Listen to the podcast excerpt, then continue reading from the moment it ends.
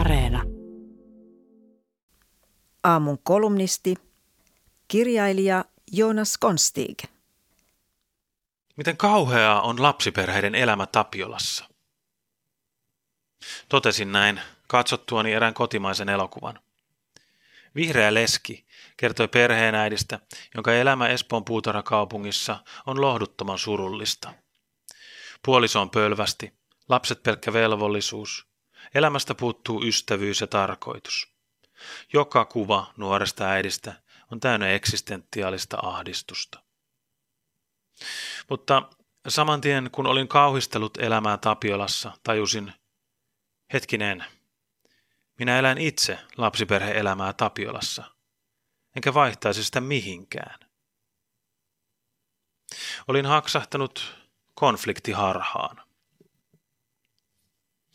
Paljastan teille tässä ammattisalaisuuden. Me kirjailijat kuvaamme maailman järjestään väärin. Kun me kirjoitamme elokuvia ja romaaneja, ne ovat aina kuvauksia konfliktista. Tarinat syntyvät ongelmista, riidoista, vaaroista, angstista, hulluudesta. Nämä ovat bensiini, diesel ja biokaasu, joita ilman tarina ei liiku. Jos tarinassa ei ole vaaraa ja kärsimystä, se ei herätä yleisössään pelkoa ja sääliä, ja silloin he jättävät sen kesken. Tarina epäonnistuu ilman konfliktia, ja mitä isommat konfliktit, sitä kiinnostavampi tarina usein on.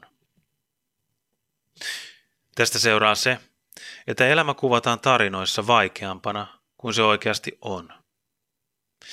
Elämä on ongelmattomampaa ja mukavampaa kuin kirjoissa, saduissa, näytelmissä, elokuvissa ja T V:ssä. Tylsempää, kyllä, ehdottomasti.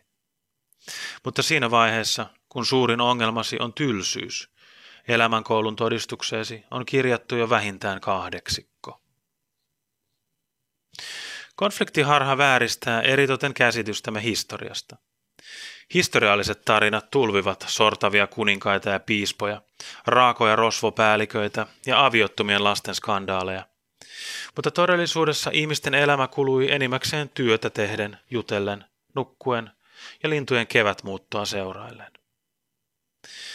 Teollistumisen aikakaudesta muistamme dickensiläisiä orpolapsia, kasvot täynnä saasteisten kaupunkien nokea, näpistelemässä leipää tai kerjäämässä velliä.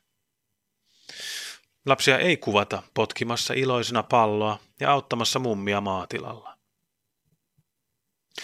Lähihistoriammekin kuvataan täynnä patoutunutta aggressiota, jossa yhteisöt vaanivat yksilöitä, isot sortavat pieniä ja isät eivät pörrötä poikansa tukkaa, vaan pieksevät tätä remmillä. Mitä ikävämpää ja epäoikeudenmukaisempaa, sen parempaa tarinalle. Olen urallani kirjoittanut monenlaista kirjaa, koska tykkään haastaa itseäni. Mutta eräs aihe on sellainen, jota en ole uskaltanut edes yrittää. Kirja kertoisi vasta eläköityneestä avioparista, joka tulee toimeen eläkkeellään ja rakastaa toisiaan. He tykkäävät juoda kahvia, hoitaa puutarhaa, sienestää, hiihtää ja ratkoa sanaristikoita. Siinä se. Romaanin työnimi olisi Ollaan vaan ja eletään. Tällaisia ihmisiä on maailmassa roppakaupalla ja olisi kiva kertoa heistäkin. Mutta jos joku jaksaisikin lukea tämän kirjan loppuun asti, se luultavasti jättäisi hänet tyhjäksi. Tässäkö kaikki? Ei tässä tapahtunut mitään. Ne vaan oli ja eli. Niiden elämä ei ollut tarpeeksi vaikeata. Muistutukseni sinulle, lukija, yleisö, onkin. Muista, että leffat ja romaanit kuvaavat elämän suurimpia vaikeuksia. Elämä on keskimäärin mukavampaa. Maailma on täynnä isiä, jotka opettavat poikiaan kalastamaan, ja aviopareja, jotka ovat uskollisia toisilleen, syövät porsaan kyljyksiä saunaillan päälle ja osaavat lopettaa toisen alkoholiannoksen jälkeen. Maailma on täynnä poliiseja, jotka noudattavat lakia, pappeja, jotka rakastavat Jumalaa ja lähimmäisiä, ja lapsia, joiden elämä on niin kivaa, etteivät he malta mennä iltaisin nukkumaan. Ihmisen tarina on täynnä perheenäitejä ja isiä, jotka katselevat lapsiaan piirtämässä tikkuukkoja ja ihmettelevät, miten heitä onkin siunattu jollain noin ihmeellisellä lahjalla. Jos välillä näyttää, ettei tällaisia ihmisiä ole missään, muista, että on. Ja jos sinä olet yksi heistä, älä usko tarinoita. Maailma on täynnä kaltaisiasi.